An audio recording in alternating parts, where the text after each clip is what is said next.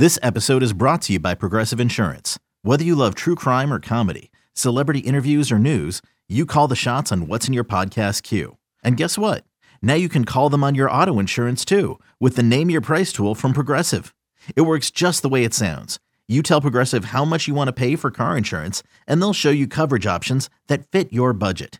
Get your quote today at progressive.com to join the over 28 million drivers who trust Progressive. Progressive Casualty Insurance Company and Affiliates. Price and coverage match limited by state law. The following is a presentation of the Treasure Island Baseball Network. It's the show that goes around the horn with your Minnesota Twins, with insight from the decision makers in the dugout and in the front office.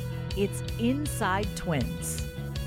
Inside Twins is sponsored by Killebrew Root Beer, locally owned and operated. It's how memories are created and legends are made.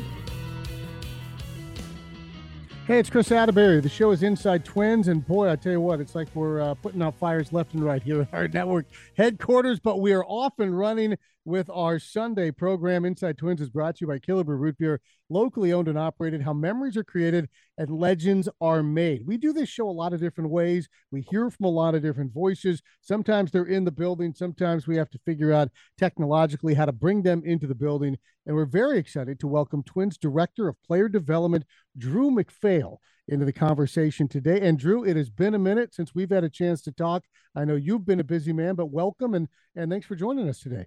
Yeah, thank you, Chris. Pleasure to be here. And uh, seriously, a long time no talk. Happy to be on the show. Now, I, I guess technically you are director of player development. Uh, in, in, the old days, we would call you a farm director. Mm-hmm. Uh, and, and, just kind of tell people exactly what your duties are. Yeah, uh, I help oversee our minor league system, um, which to me basically means overseeing the, the individual development of all of our minor league baseball players trying to help them optimize their talent as best as we possibly can and partner with them along that journey to hopefully them achieving their dreams of reaching the major leagues and helping us win a World Series one day. So that's sort of first and foremost prerogative number one. And then I think the second piece of that is sort of also helping oversee our staff and trying to bring in the best possible coaching staff members to the Minnesota Twins. Yeah, give all those players the tools they need and the people they need to uh, optimize, as you said, what they can do as baseball players. Let's jump in right from that point, Drew. Uh, kind of a halfway point for the big league clubs, and I know just recently a short break for some of your minor league clubs. Who are some of the first half standouts to you? Let's start with position players. We know a lot of the big names, right? Everybody follows what Brooks Lee does on a daily basis. Everybody knows Emmanuel Rodriguez is an enormously talented young man. And with St. Paul being right in the backyard, I think people are pretty familiar you know, with the Matt Wallners of the world, the guys who've had a taste up here in the major leagues. But who are some of the other guys who have played their way to the front of your mind and should be guys that fans are thinking about? Yeah, I think a, a, few come to mind for me, Chris. Uh, first and foremost, Kala'i Rosario, um, who was one of our high school uh, fourth round draft picks from Hawaii in 2020. Um, he is someone that I think is like embodied incredible progression sort of year in, year out. Uh, Kala'i is only 20 years old. He's playing for us in high A in Cedar Rapids, and he's put together an incredible year so far. Every single year he's been in our system. He's decreased his strikeout rate. He's increased his walk rate. He's always had a ton of power. And now he's 20 years old, performing incredibly well in high A. So I think he's on a really good trajectory. Corner outfielder has really improved his defense. He's hit more home runs than he hit all of last year in low A. Um, he's put together 150 WRC plus, so he's one of the leading offensive producers in, in all of high A right now. Yeah, and he's from a fascinating group because that 2020 class was really interesting. Uh, a short draft, and nowhere for those guys to play once you pick right. them. And it's yeah. been kind of top of mind lately because we just saw uh, Bryce Elder and Spencer Strider, the, the two best players out of that draft while we were in Atlanta. You know, we went with Sabato, Soularie, two college bats, top two picks, and then it was uh, Marco Raya and and Kala'i Rosario. You mentioned Rosario, but Raya is another guy who, shifting to, to pitching wise, seems to have found his stride as well. Yeah, absolutely. Marco has dominated high A, also really young for the level, 20 years old. We actually just promoted him yesterday to double A. So he's going to be moving up to double A. Yep, he's flying to, to Wichita as we speak, actually. Um, but Marco's just another example of a guy that's, to his credit, worked incredibly hard. This year, a big focus for him has been improving his changeup. He's getting over 40% miss on that pitch in high A. So he's done everything we've asked him to do explosive fastball, 96 mile per hour plus. And we felt like, you know, at this point, halfway through the year, he had sort of proven all he needed to at high A. So it was time for a, new challenge, and we're excited about him getting pushed up uh, pretty aggressively to double A. No, I'm going to stay on that 2020 class with you. I was going to ask you about it later, but you jumped in with Rosario, and I think it, it's worth looking at that. Sabato was a kind of a, a big power bat. He, he mm-hmm. has labored. He's had his issues. He's at Double A Wichita, putting up some decent numbers there, but uh, clock ticking a bit for him as an older college player. But the guy that probably doesn't get talked about as much is Soularie, who was a hyper athletic player out of the University of Tennessee. He's in Wichita as well. What can you tell us about where Alerick is in his development? Yeah, Al's having his best year that he's had with us so far with the Twins in 2023 in Double A. Um, you know, just batting right below 300, playing outfield, can play center, corner, can play a little bit of second base. I think you know it's been a little bit of a adjustment to pro ball for Al, and he's put together solid seasons his past couple years in the system. But really awesome to see him kind of finally hit his stride and be the player that I think we all envisioned him to be when we drafted him in 2020. He's he's been one of the best offensive producers for for Wichita so far in Double A. So we're excited about the the strides he's taking. Yeah, what kind of player is he? I know at the time everyone said athletic. Uh, he was a high contact guy, and they felt there was a lot more in the bat. What what type of player do you project him to be if, in fact, he can optimize all his tools? Yeah, first and foremost, he controls the strike zone very well. He has a really good eye at the plate. He won't chase outside of the zone, which is I think, you know, we all know intuitively is a really good recipe. He always had a solid bat to ball skill. Um, and he's he's carried that somewhat throughout the minor leagues. He has just about an average strikeout rate. And then to the point of a little bit more in the tank, really twitchy athletic player, showed some power sort of his last um, full season at Tennessee. We felt there was more power in there. And so far, I think that sort of helped him break out a little bit where he's pairing a good walk rate, a good eye to play with also a little bit more damage. So I think that's sort of the you know the profile you can expect from Al there. Uh, Drew MacPhail is our guest, director of player development for the Twins. The show is Inside Twins, and we're talking about some first half standouts uh, on the pitching side. Other guys aside from Marco uh, that people maybe should have on their radar. Yeah, the one that uh, a few come to mind. Thankfully, it's always a good sign when yeah. you can think of a few people. Um, so I just highlight some people from our recent 2022 draft class that have all really put themselves on the radar. First and foremost, uh, Corey Lewis, who I think is getting talked about quite a bit right now, um, since he features a knuckleball, which is pretty rare in today's day and age. Then uh, Zebby Matthews, and then the the last person I'd hit on would be CJ Culpepper. All 2022 drafts started in low A and absolutely dominated, and have all been promoted to high A since. CJ actually made his his um, first start in high A last night. I guess I'll start with first with CJ. This is a guy that's added legitimately five miles per hour of velo to his fastball from last year in our system to this year. He went through a pretty intensive remote velo training program and then came to our complex in Fort Myers early this year. And he was, uh, you know, sitting 90 miles per hour last year. He's sitting 95 now. He's been up to 97 and he's dominated low A hitters. We're, we're really excited about him. He's sort of put himself on the map in a big way. And then I'll just go back to Corey Lewis quickly um, who's also dominated low A. He's had a few starts in high A. He's striking out over 40% of hitters in high A. And what's really special about him is he has sort of a really impressive north south mix, a really impact fastball, depthy curveball. But then on top of that, he's got a little bit of this chaos agent in an 84 mile per hour knuckleball, which hitters have not been able to handle so far in the minor leagues. He's getting a ton of whiffs on that.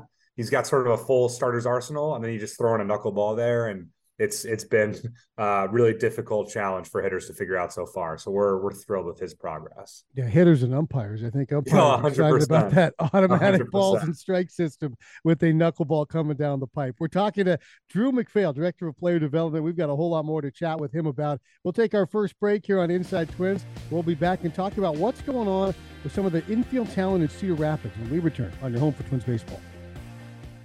Welcome back. The show is Inside Twins, brought to you by Killebrew Root Beer, locally owned and operated. How memories are created, legends are made. Drew MacPhail is our guest, the director of player development, and we spent the entire break talking about how you mix in a knuckleball with the rest of your starters mix. We could probably do a whole show on that, Drew. Uh, but we've got other topics, and I, I want to start in Cedar Rapids because Cedar Rapids, even from the start of the year, had this great mix of infield talent. You've got a high school high draft shortstop, Noah Miller. You've got a, a wonderfully gifted shortstop acquired in the Pablo Lopez deal in Jose Salas, a big time college shortstop in Tanner Schobel, and then this hitting machine out of a small college in Ben Ross, all on the same roster. And every day I was looking who's playing where, third, second, short, how you're mixing, how you're matching. What was the mindset behind that? Was it to see them all side by sides you could compare them so they could make each other better? Like what what brought all those guys onto the same roster? Yeah it was it was a tricky dynamic for sure. I think that first and foremost the the number one consideration is we felt like every one of those guys was deserving to go to high a and didn't want to keep them back for the sake of just trying to make it you know perfectly fit roster composition wise so that was sort of our first consideration chris. I think um you know, we knew it was going to be a really talented group, but we also knew that there were a lot of young guys going to high A and it was going to be an aggressive assignment. But kind of back to my first point, we thought they were all ready for it. So we tried to script out with our, our manager, Brian Dinkelman, what some of that playing time would look like around the horn.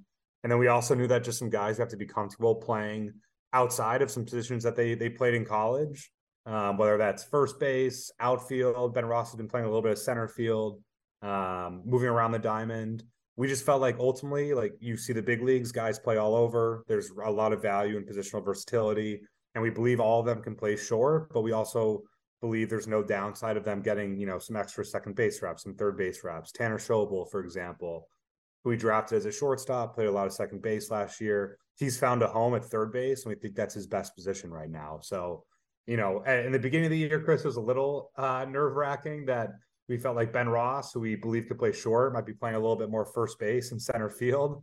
Um, but it sort of worked itself out, and we felt like everyone was ready for that assignment. So, you know, I know our, our manager Brian Dinkelman's been happy. They've been winning a lot of games. Yeah, they won the first half, and Dink does an amazing job down there in Cedar Rapids. Now, I know the college guys, Ross and Schobel, they've been hitting uh, the young guys, Miller, Salas, tons of hmm. talent, mm-hmm. playing a, a high pressure position up the middle. Bats haven't been there yet. Are they where you want them to be mentally in terms of staying up and confident and continuing to develop? Yeah, I, I would say for both those guys, feel like they're in a good spot mentally. With Noah, it's it might feel like a huge exaggeration, but really do feel like he has a chance to play, you know, elite level shortstop in the major leagues. He is only getting better year in year out there. I think Noah knows more than anyone else that like the bat is something that he needs to keep improving at, keep developing. And I think he's taken that challenge and, and tried to attack it every single day. So, you know, it's easy to see the the offensive stat line pull up. It's harder to see the defensive stat line, but he plays an incredible shortstop and confident that he's gonna figure it out with the bat. Again, it's an aggressive assignment as a 20 year old in high A. With Jose, I think there was, you know, probably a little bit of a pressure to perform right away for a new organization. I think he's settled in nicely. If you look at his last couple months, he's had better performance than that that first April when you go up to Cedar Rapids, it's cold, and I think there's probably a little bit of extra pressure on yourself. So we feel like both those guys um, are, are you know confident with where they're at, confident in their own abilities, and and confident that um, later on this summer, when as the you know field starts to warm up a little bit, that those guys are gonna end up putting together a better offensive performance in the second half here. Yeah, a lot of talent in Cedar Rapids. Again, the win loss record shows it, and some guys that are, are, worth keeping an eye on as they progress. Drew, I have a, an overarching developmental question, and it's spawned really by what happened in this last week at the major league level. After what happened in Atlanta, uh, Rocco kind of reassessing some things. I thought he was magnificent in terms of saying, hey, we need to get our players more involved in helping each other, in mm-hmm. making adjustments, which we weren't doing at the plate. Uh, they can't just take in information one direction because we have so much of it. Sometimes it can paralyze you. They need to be proactive. It needs to be a give and take as you develop players and your job is to turn them into major league players how do you go about developing players where you've assessed weaknesses you know what they need to work on but also allowing them to develop the ability to self-adjust in mm-hmm. the minor leagues when so often if you don't have that ability or as you develop it it could mean failure it means you know and, and you're trying to advance so how do you balance that developing players so that when they get to the big leagues they know how to make those adjustments themselves and have that feel yeah, totally. I, I think um, education is a huge piece of everything we do in PD. Um, with this new draft class, the first thing they'll do is they'll come down to our complex in Fort Myers and we'll spend a ton of time educating the guys on things that we value, the analytical information, the resources we have available to them, whether that's in the medical space, whether that's in the advanced, you know, game preparation space of how to um, prepare against a certain pitcher or a hitter, et cetera all those things are incredibly important. Um, but I think like what's more important than that is not just teaching the guys the numbers or things that we value and being like that, you know, this is cookie cutter, now go do it. It's about getting them to understand why we feel like they're important and how to apply them to yourself individually. It's not going to be, uh, you know, one size fits all with this information. I think Byron Buxton put this well in his interview the other day, where he said, you know, some guys like all the information, some guys want to keep it really simple. I think like PD ultimately is these are practice games. It's for you to figure out the mix that works for you and how to apply it critically to yourself. And that first and foremost takes a level of understanding the information. But then the next step is actually, okay, well, then how do I apply it to me? How much do I need? What are the things that I like? And what are the things that I don't need? And we really try to push that with our guys, not make it one size fits all, make it use this information, apply it to yourself, and figure out what you need. So when you go up to the big leagues, you're ready and you can make those adjustments yourself. That's very important to me. Yeah, really, really well said. Now, you grew up obviously in a baseball family generations back, and, and we talk with Kyle Farmer every Friday. He grew up in a baseball family. He has an incredible baseball IQ. There are some people who are great baseball players. Maybe they don't have that baseball IQ necessarily that comes naturally to them.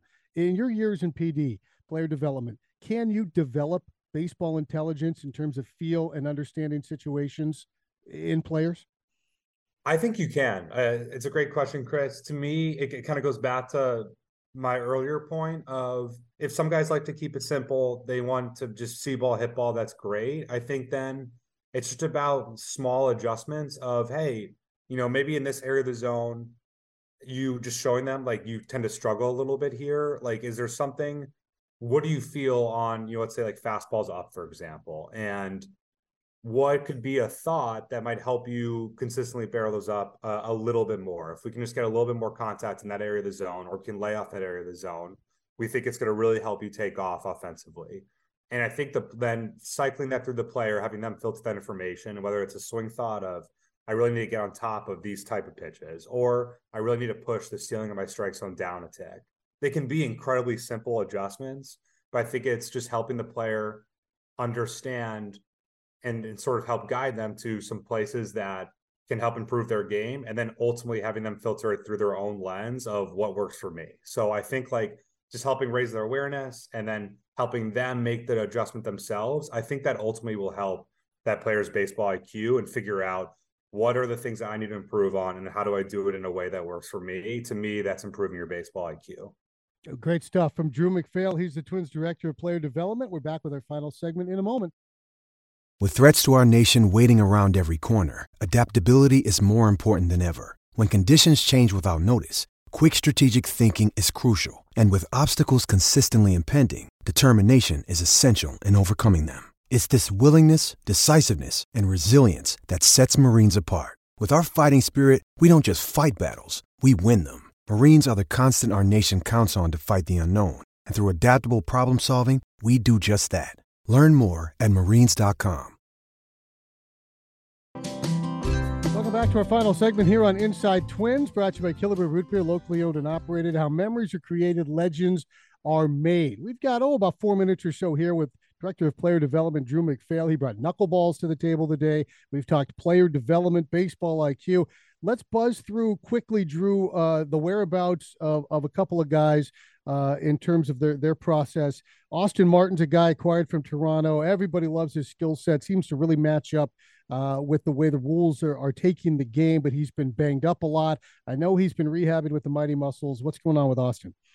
Yeah, this is a great time for the question, Chris. We, we broke the Raya news, and then now with Austin, um, he finished his last game on rehab assignment in Fort Myers, and he is also traveling to St. Paul today as we speak. So he'll be active for for tomorrow in St. Paul, and and we're looking forward to watching him play for the rest of the year in AAA. He's certainly earned it. And where will he be playing?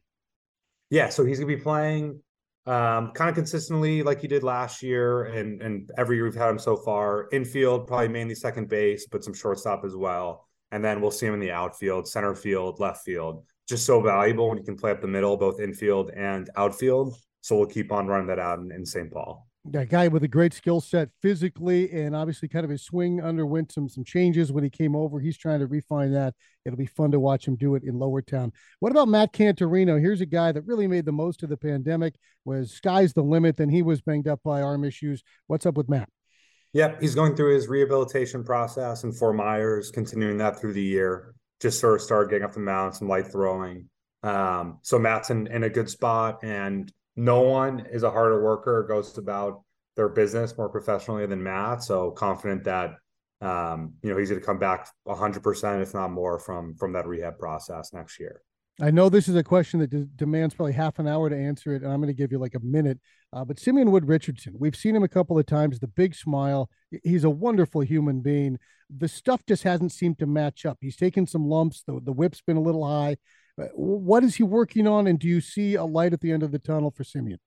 Yeah, I do. So what I'd say on Sim Chris is a lot of his stuff from this year to last year looks looks very similar. Um, still has a really unique profile that we're excited about. I think the the number one thing for Sim right now, and I think there's been a bit of an adjustment with ABS strike zone, the automated strike zone in AAA, is he's not nearly as in zone, especially first pitch strikes early and ahead, leverage pitcher counts. He hasn't gotten into those nearly at the clip that he did in years past when he was so successful with us. So that's been something we're attacking with Sim right now. I'm confident that's going to help make up for for some of that performance of just strictly, you know, getting in better counts, more strike one, more in zone with all of his pitches. And that's, you know, kind of the good news of we feel like the stuff is in a similar spot now we just have to get in the zone a little bit more consistently, and he's done that in the past. Yeah, we look forward to seeing uh, that uh, process uh, play out for Simeon Woods Richardson. Again, a wonderful guy, and you love to see him have success. Last one for you: the draft is coming up. Always an, an odd time in player development because you welcome in new guys. You have to say goodbye to some old guys. There are not as many places to put players with the lack of that rookie league. What is your role uh, during this uh, upcoming draft process? Yeah, I'm really fortunate uh, to be a very small part of, of being involved in doing some um, write ups on certain players, which is a really cool experience that I'm appreciative of Sean Johnson, our director of amateur scouting, for. Uh, but for the most part, I, am focused on after the draft, like you mentioned, getting those 20 plus new players into the system, welcoming them to the Twins, and sort of educating them on what Twins player development is all about, and then helping them get to know them first and foremost, then helping them achieve their dreams of becoming big leaguers. So it's the hardest job in baseball, amateur scouting. I don't pretend like I've been heavily involved throughout the entire year. So I'm not going to come in last minute and fire off some hot takes. I'm just happy to be a small part of the process and then incredibly excited to work with whoever we end up drafting. I, I know, um, you know, whoever it is, there's going to be a really good player available at five. So I'm excited. It's my favorite uh, time of the, the month and the, and the year, really. Yeah, it, it's exciting, and again, hand in hand, the guys who go out and find them, and we love the scouts who do their work so so diligently throughout the year, and then they hand them off to you guys in player development, and then eventually, uh, we hope to see them right here at Target Field uh, doing their thing as twins. Drew, it's been fantastic having you on. We have to do this much, much more often. I know you've got a busy stretch up ahead, but appreciate you making some time for us today and sharing your insights. Uh, it was illuminating as always. Of course, Chris. Thank you so much, man. Enjoyed it. All right, that's Director of Player Development, Drew MacPhail, and we are so happy to have him join us here today on Inside Twins, brought to you by Killebrew Root Beer, locally owned and operated, how memories are created and legends are made. Drew is our leadoff hitter today. That's going to do it for Inside Twins, but do stay with us. We've got a pregame lineup card coming up next, and then we're going to send you out to Camden Yards in Baltimore, where the Twins trying to complete a three-game sweep of the Baltimore Orioles as the Twins try to move back up above 500 again on the year. We want to thank Drew MacPhail one more time for joining us here on Inside Twins. And uh, pregame lineup card next on your home for Twins Baseball. You have been listening to Inside Twins, brought to you by Killebrew Root Beer, locally owned and operated. It's how memories are created and legends are made. This has been a presentation of the Treasure Island Baseball Network.